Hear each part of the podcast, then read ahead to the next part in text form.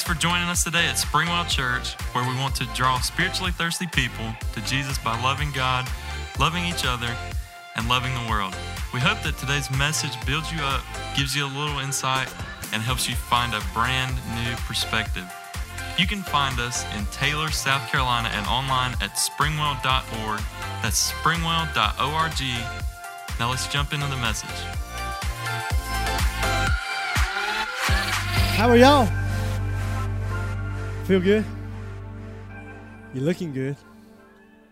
Anybody told you that yet this, morning? That you look good? Turn the person beside you and say, You look good. Say it with some attitude now. Come on. uh, it's good to be home. It was, uh, it was good to be away. Karen and I had an opportunity to do a little bit of uh, vacationing and uh, seeing some other parts of the good old US of A, and uh, we had a wonderful time. It's good to be home. It was, it's awesome to be able to put uh, things to put you. That's really what it comes down to for me is, is you know trusting somebody with our people, and because we have just such a wonderful, beautiful group of people, and and it's awesome to know we have the kind of staff that I can just go away and I know man they'll be loved extremely well, and uh, Jonathan's done a phenomenal job while I was gone, has he not? In fact, I wrote right here. I said, John has, Jonathan has been masterfully. That's awesome right there, isn't it? That's $10 right there, buddy. Leading us through our series called Oddballs. And so if you haven't been here, uh, maybe this is your first Sunday, we've been looking at this series and we've been looking at some of the least known people in the Bible. Honestly, it's people that you've never really heard of before. And can I just say, like, I think I drew the, the best card of all. Cause because we're going to talk about, I mean, this has got to be like one of the very least known people in the Bible, best unknown stories of all. It's the story of Ehud. So let me just show hands right now. How many of you have ever heard of, of Ehud? Is there anybody's hands up? Two. And Jonathan, the only reason you know that is because we did, we did the research. Yeah, it's awesome. See what I'm talking about? Nobody has ever really heard of this guy. And so for people who think that the, that the Bible is, is dull and boring, then you don't know the story of Ehud. Honestly, and this is what I love about this story. There's times in, in this story where it kind of sounds like a seventh grade boy is telling the story. I mean, it really does. And so you're going to find that, you're going to come. In fact, some of you are probably going to think, I think you should have left that part out. Like, really, can you say that on a Sunday morning? And I wondered, I really did. After I got into the story and started studying the story and looking literally at what is said in this story, I really thought, I wonder why we as pastors have not really preached this story a whole lot, why we've not talked about it. And my guess is, is that because there's some stuff in there that we probably don't know how to present on a Sunday morning. And I just think it's awesome. And so I'm going to have a lot of fun presenting this stuff this morning, as you probably will see. I may get a little too much into it, in fact.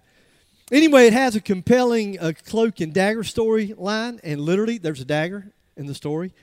In addition to some really sneaky spy stuff that's in the story, this really bad, oppressive king is described as a very fat man.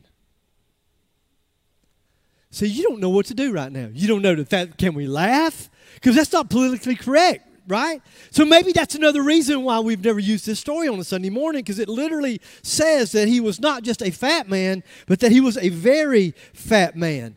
And so, just to make sure I understood what the word meant, I did a little word study, and here's what it means. When it says that he was a very fat man, it means that he was huge.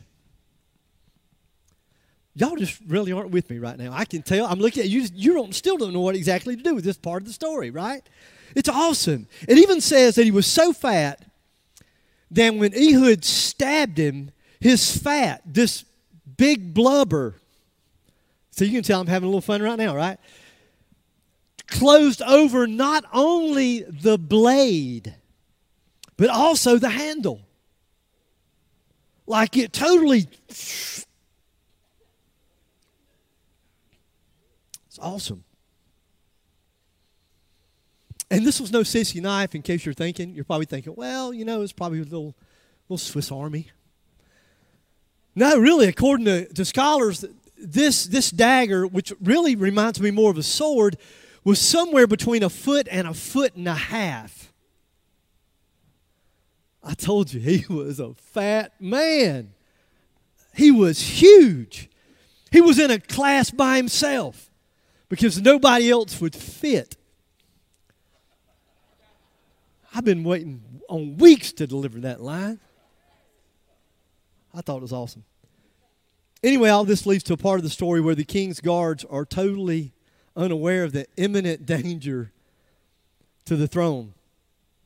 And this is a really good part as well because they're thinking, and I'm not making this up, they're thinking that the king's on the potty. The toilet. For those of you that maybe aren't from Greer, not sure what, what potty means, yeah. But the thing of it is, he's in there for a really, really, really long time, and he's the king, and they're too embarrassed to knock on the door and to see if he's okay. And that's the part that sounds a little bit like a seventh grade boy, like maybe would be telling the story. Like this would be a part that he would want to bring out, you know. And and it's in the Bible. I'm going to show that to you in a minute. So let me give you a little bit of background because I honestly think that when it comes to even the book of Judges, I think that we can look at the book of Judges and maybe right off the bat you're thinking, ooh, like I don't want to read the book of Judges because it must be about a book about judges. And so some of you are probably thinking, dude, I, I'm already, you know, fearful of being judged, so I would never want to read the book of Judges. Well, hang on, let me give you a little background. The book of Judges, really what it does is it exposes the sin of rebellion. And if you know anything about the children of Israel, then really you're thinking, well, what's new? Because, like the whole Old Testament, that's all it is. It's the children of Israel, you know, like doing what was right in their own eyes. In fact, there's twice in the book of Judges that literally the verse says, and everyone did what was right in his own eyes. And so, like, that's a classic story, not just of the book of Judges, it's a classic story of the children of Israel. Like, and so they would do what was right in their own eyes, and then they would repent, and then God would forgive them, and then there would be a time of peace, and then they would go right back to the same old stuff again, right? So everyone did what was right in their own eyes, and the spiritual and moral breakdown had economic and military consequences for the nation as well. And I think sometimes we miss that. And I wonder, even, and I'm not this guy really, but I wonder if we look at the state of our nation, could it be the state of our nation is that we have been doing what was right in our own eyes for a very long time? Could it be? So when we look at not just the consequences of sin that we experience, but could we? I'm just saying, it's just a question. It's not in my notes. I'm already meddling, I can tell. I wonder if we could be experiencing as a nation the consequences of rebellion that has that extends beyond just the spiritual. So soon they were defeated by invading armies and they were forced to pay, uh, pay oppressive taxes and, and tributes uh, to these foreign kings. And one of these kings was the really, really fat, the huge guy. His name was Eglon. And he was a Moabite king.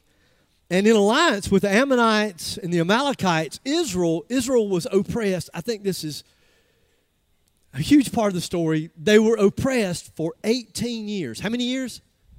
18 years. And that's where Ehud enters the story. So let's jump in. Judges chapter 3, verse 15.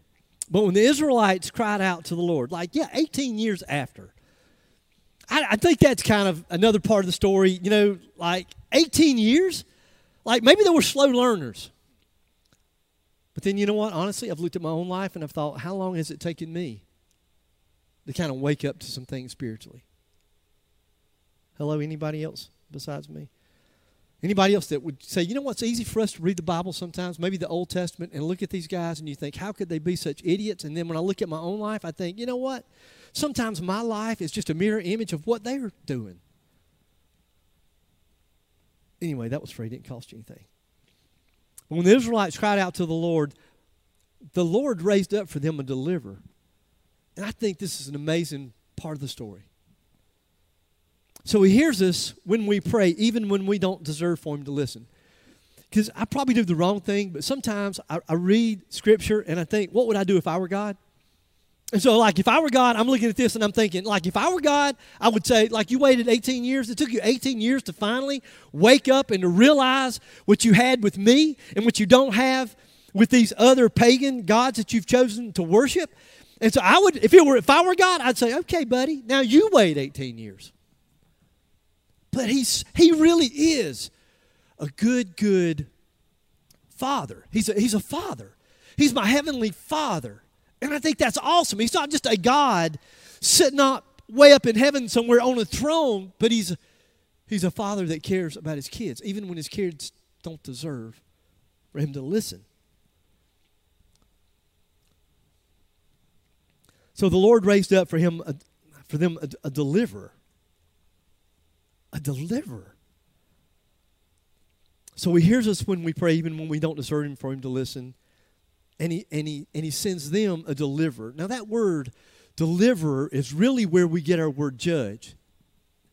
Now, does the book maybe of Judges take a little bit different appeal to you? And really, if you look at this particular word, it could mean that what God did was He sent them a hero. He sent them an assassin. He sent them a deliverer. So, the children of Israel have been doing what was right in their own eyes for 18 years.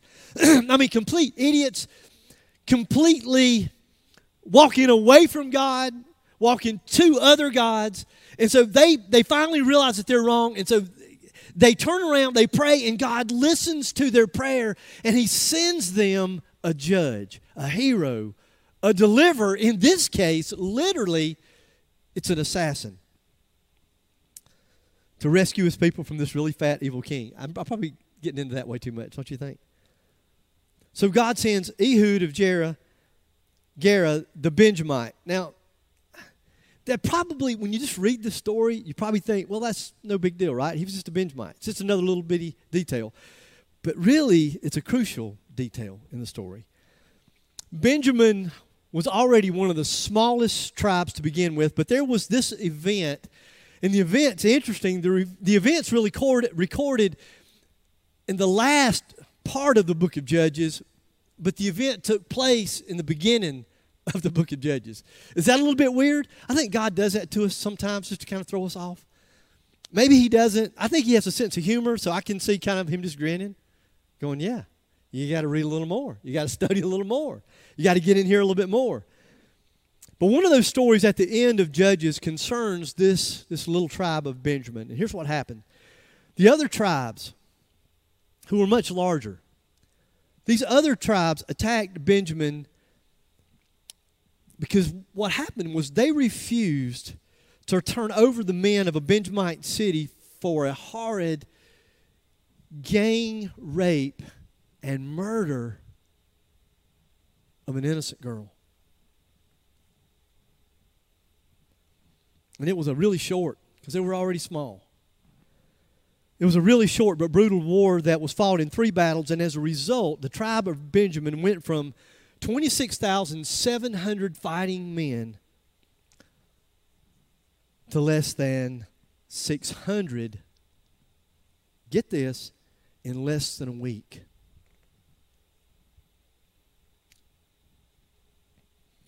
You're probably thinking like me, yeah, it deserves them right. So this tribe of Benjamin was all but wiped out because of this na- really nasty moral outrage, and Ehud was one of the he was one of the few survivors. And so I think it's important that you got to understand right up front, because God sent God sent a hero. He sent an assassin. He sent a deliverer for his people out of a tribe of nobodies. They just didn't have a great reputation. So it says, But when the Israelites cried out to the Lord, the Lord raised up for them a deliverer, Ehud of Gera, a Benjamite, and then it says, a left handed man. So you're probably thinking again, no big deal, right? Left handed, no big deal. A lot of people are left handed. You might be thinking that him being left handed is no big deal, but it's honestly another really, really big part of this story. The Hebrew term translated in our Bibles left handed is literally a term that means defective in the right hand. So, how many of you are left handed? Any left handed people? And I raised my left hand. Isn't that cool? So, the Bible's just saying you're defective. Sorry. I'm just kidding. I'm just kidding. You're probably freaking out right now thinking, I can't believe you already told me in church. No, I'm just kidding. Hang on. Remember, remember those of you that are left handed, this is a chosen man to be a deliverer, a hero. Am I out of the woods yet? Am I doing okay?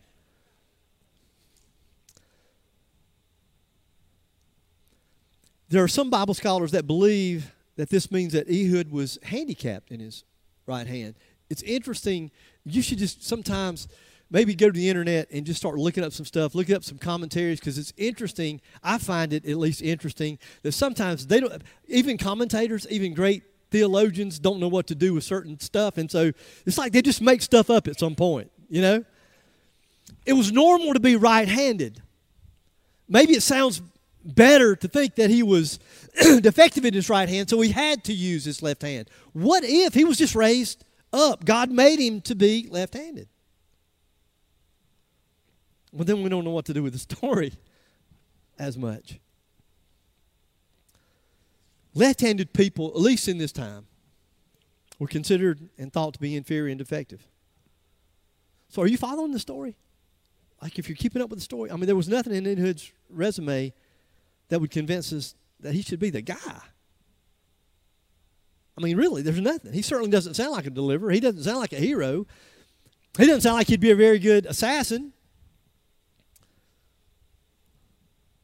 A judge? I mean, the Bible mentions no outstanding qualifications, there's no remarkable attributes. He literally, at this point of the story, he is just a left handed Benjamite, and there's nothing good about that. It's remarkable, unremarkable at best. He, listen, at, at worst, he would be, have been considered to be a loser. And I think that's important because I think that we live in the day of superstar pastors.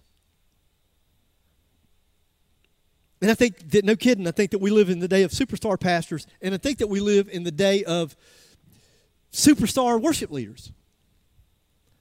And I didn't even know such a thing existed. I understand there's even, I don't even know what to call it. Who am I kidding? I don't know if it's a Facebook thing. I don't even know what it is. But there's this thing out there on the web, this, this site for pastors who wear really expensive sneakers. Did I just make that up? I didn't thank you, Jonathan, because I know he knows.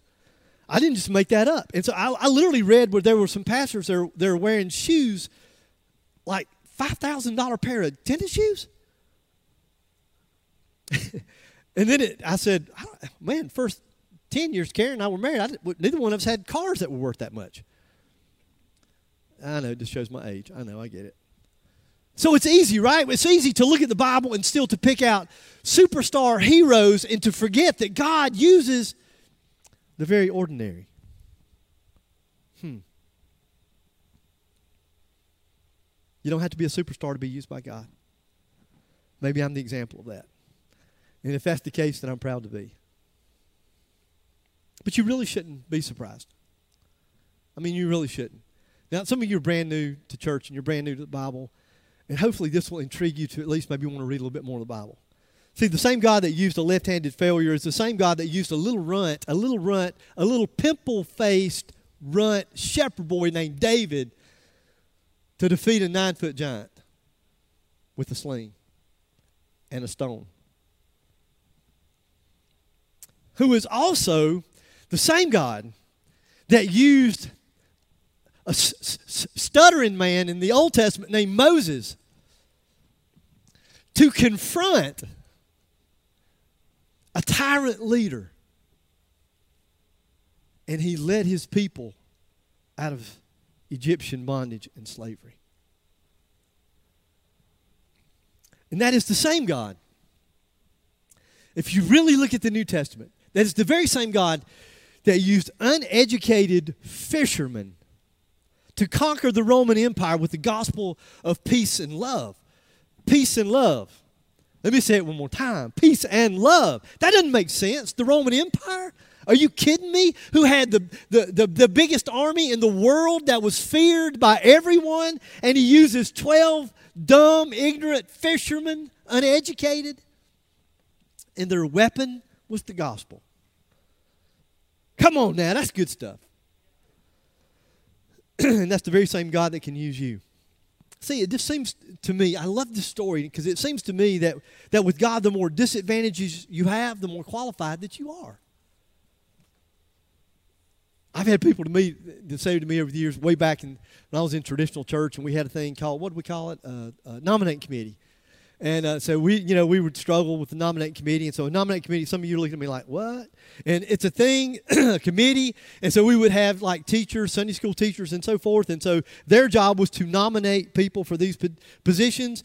And I remember that, you know, we, that was our job. And so we'd go to these people, and like, it seemed like every single time they would say, oh, Pastor, I'm not worthy.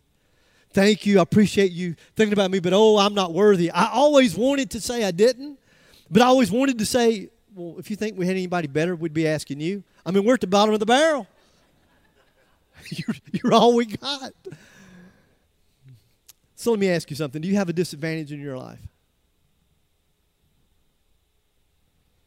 Maybe you're under the impression that your sin has disqualified you, and maybe you got that from the church.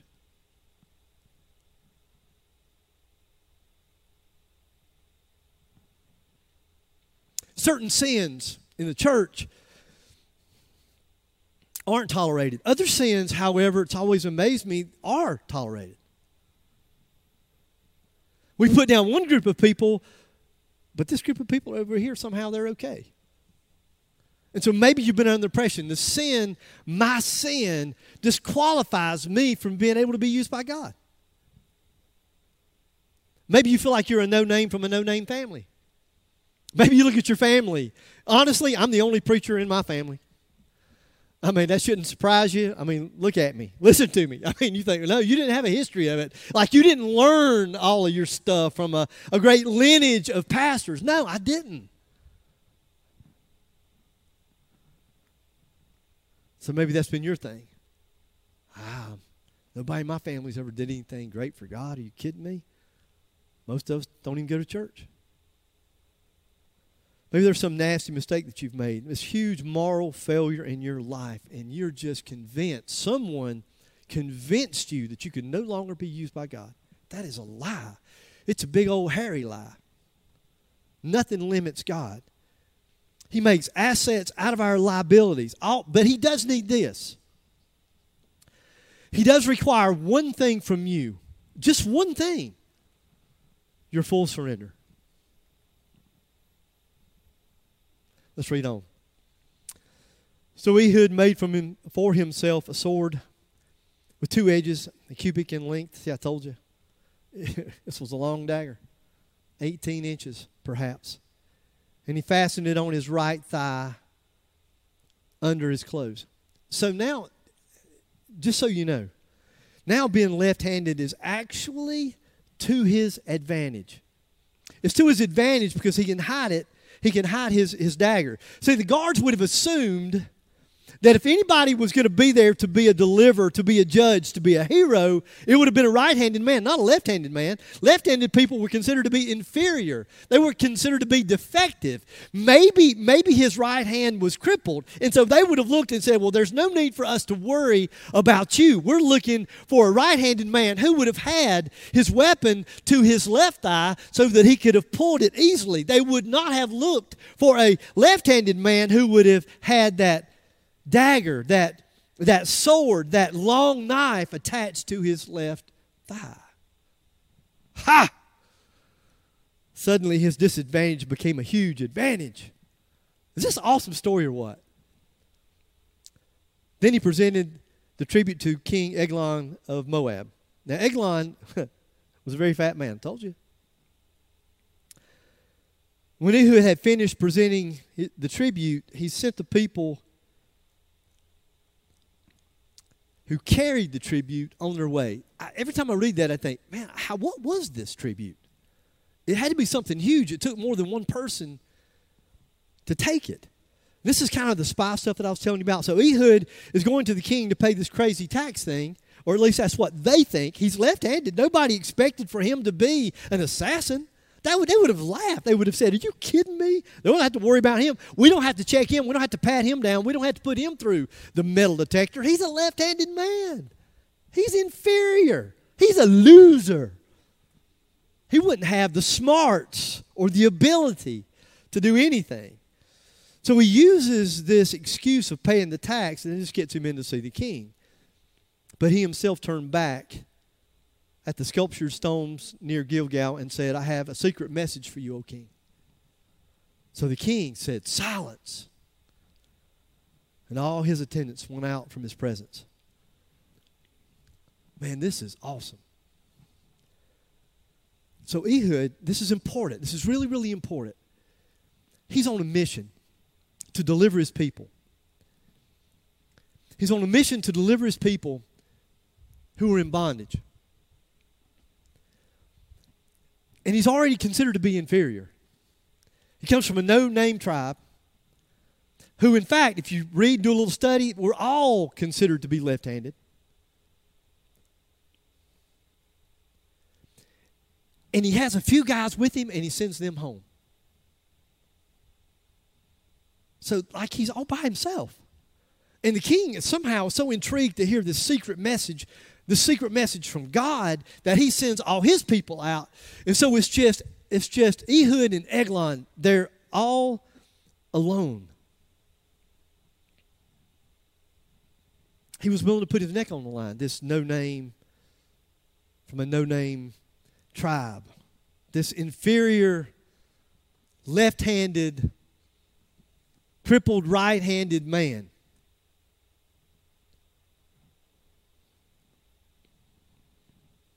What if, what if Eglon had refused his request for a private audience? What if he said, I got a secret message here? What if he said, Nah, I don't think so, Skippy. Ain't happening here.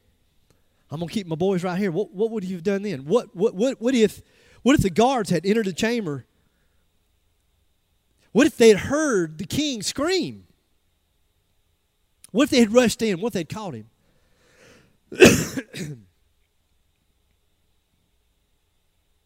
he could have failed at any point.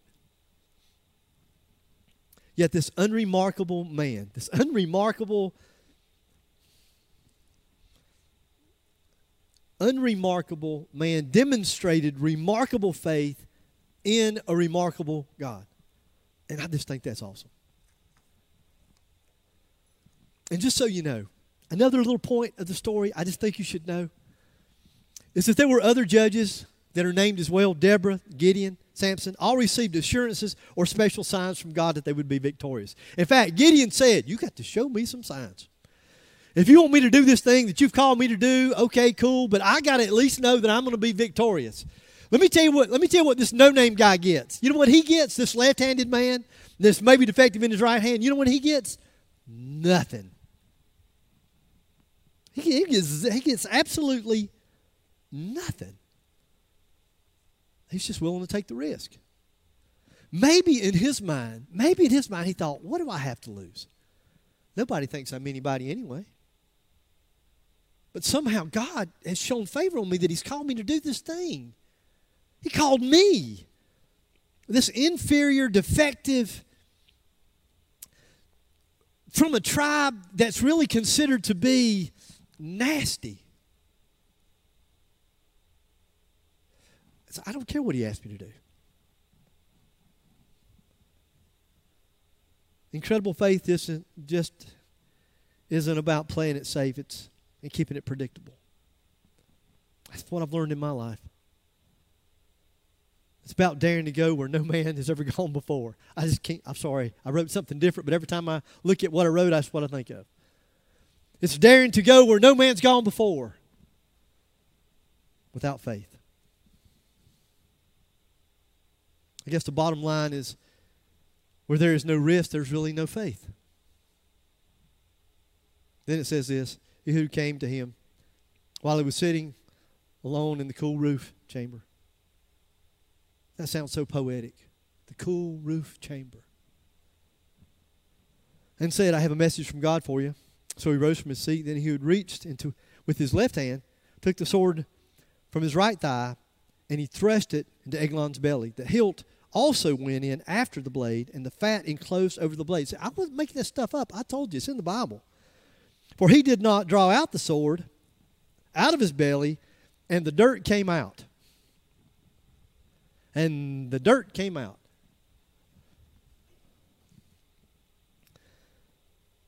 I want to read this little part from another translation. the dagger went so deep in the handle disappeared beneath the king's fat, so Ehud did not pull out the dagger, and the king's bowels emptied. This is that little seventh grade boy part I was telling you about. This sounds really awesome. Another another translation, are you interested? another translation says his bowels discharged. So when I got to that part, I thought, I don't blame him. I would have said, man, you can cap my knife. You can, dude, it's yours. I got some boys. We'll make another one. You can have that one. That's just nasty. And then I honestly, and I've asked the Lord this for weeks because of you know we write these messages weeks and weeks in advance, and so I really asked the Holy Spirit. I said, "Why would you put that in the Bible? Like really? Why? Why that detail? Of all the details, why did you? why did you decide to include that? He didn't give me anything. I think he just has a sense of humor. That's what I think. I think I'm going to mess with you preacher boys on Sunday morning. How you going to dance around that one? And and my reply was, we just don't preach it. we just don't talk about it. How do we? Nah, it's awesome. Then Ehud went out into the vestibule and closed the doors of the roof chamber on him and locked him, locked them. After he had gone, the servants came, and when he saw the doors of the roof chamber were locked, they thought, Go ahead, read it. He must be relieving himself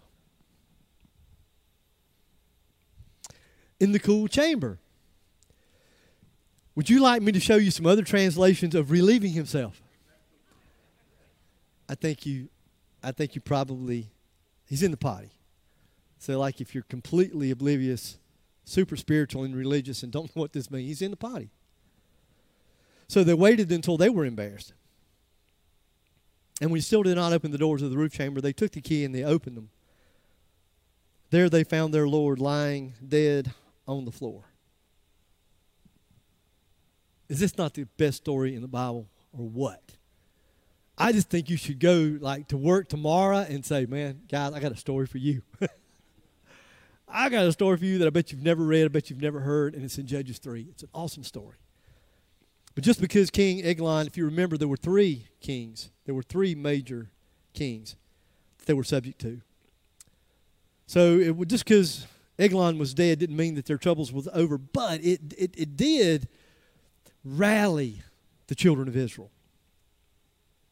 And according to verse 30, that day Moab was made subject to Israel, and they had peace for 80 years. Is that I love I love the God that I serve because there is no such thing as a disadvantage. There is no such thing as being defective. There is no sin too great that God cannot forgive. There is nothing that cannot be overcome. I probably told this story more times than I should have. I remember not too many years ago, and maybe in, in, in, our, our heyday, when, when literally I met with the guy, did lunch, he said, You know what? What's going on at Springwell is absolutely amazing. He said, It's amazing because I know that you and your staff are, are not amazing. I said, What? I'm not kidding you. He really he said, "No, no, I'm not trying I'm not trying to be disrespectful. I'm just saying really you're just like your average everyday common kind of people. You're not superstars." And I said, "You know what? You're right." And that's a compliment. Because whatever happens here, you know is not because of the great talent and abilities of men or women. It's God.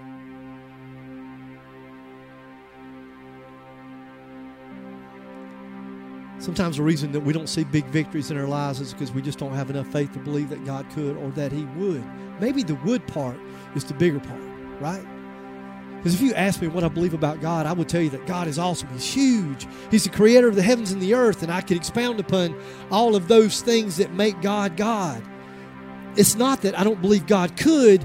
My struggle over the years is, but would God, would God possibly be able to use somebody like me? And I've never really been shy about sharing my weaknesses and my struggles with you. And hopefully, what you've been able to see over the years is that if God can use somebody like Scott, there's hope for me. And I'm not trying to put myself down. I'm just trying to show you who God is. That's all.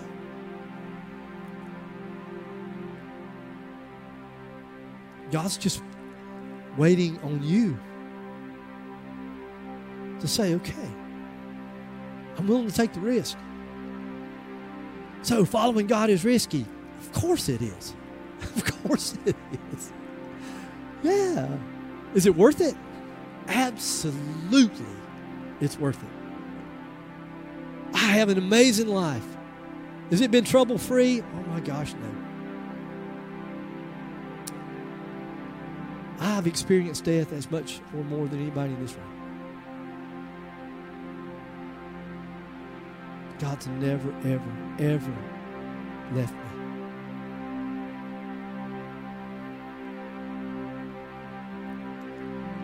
So, is there a big fat sin in your life? Let's just be honest. Is, is there a big fat unconfessed sin in your life that's standing in the way? And is that the thing this morning that says, How could God use somebody like me? Look at me. Is there a failure in your past? Is there a habit, an addiction that's oppressing you? We have an incredible God who does incredible things through insignificant people who have an incredible faith, not in themselves, in Him. So if that's you and you say, you know what, I'm a follower of Jesus, but I struggle. And I've, I've allowed myself to believe the lies that I'm insignificant and I'm a nobody and I cannot be used. And I needed this message. But I need some prayer. And this, I love this church because we can just like raise our hand in times like this and nobody judges anybody. It's like we're all probably raise our hand. But if that's you, could you just slip up your hand and say, yeah, man, could you pray for me right now? Yeah, you're awesome. So let me pray for you. Lord, there are those of us that slipped up our hand. Oh my goodness, Lord. How many years have I struggled understanding my position in you? The only time the devil ever tells me the truth is when he's pointing out my sin. And he always points out my sin and he uses a magnifying glass to expose it. Lord, for those of us that have struggled we're your kids, but we've struggled. We, we think that we're defective, that we're not good enough. That how could God use us? That we could take this story this morning, God, it could breathe life into us to know that there's no such thing as an impossibility with you.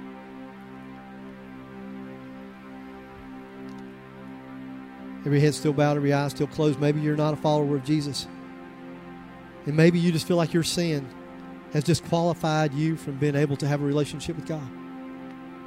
And if that's you, then that's a really good thing because your sin, you're right, is separating you from God. It is. And the good thing is you know it. But what you may not know is that that's why it's so important for you to understand that God sent his son Jesus and he was totally sinless. And that Jesus shed his blood on the cross to pay the penalty for all of our sins. No matter what you've done, I want you to understand that God loved you so much that He was willing to send His Son to go to the cross and on the cross pay the penalty, give His life for your sin. He died, He was, he was buried, and He rose again. And how are you made right with Him? By simply just running the risk to fully surrender your life to Jesus. Is it a risk? It's going to feel like a risk. So if you're here this morning, you're not a follower of Jesus and you'd like to be, then maybe you pray a prayer something like this. Right there in your seat, just quietly, silently. Maybe you'd say, Heavenly Father, I'm a sinner. I know it. I need you to save me from my sins. So I've been literally, I've been doing what was right in my own eyes. And I want to turn away from that and I want to turn to you. So, Jesus, I believe that you died for me and that you rose again. And to the best of my ability, I'm just asking for your forgiveness. Forgive me. Forgive me for all my sin. Cleanse me. And this morning, I want to fully surrender my life to you. I want to follow you from the re- for the rest of my life.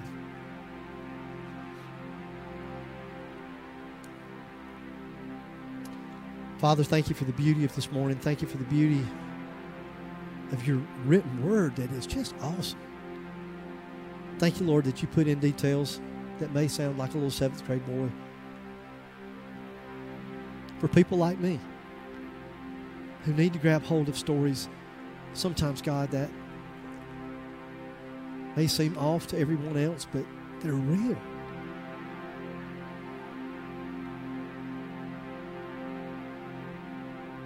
Thank you for your incredible love. It's your sweet name that we pray. Amen.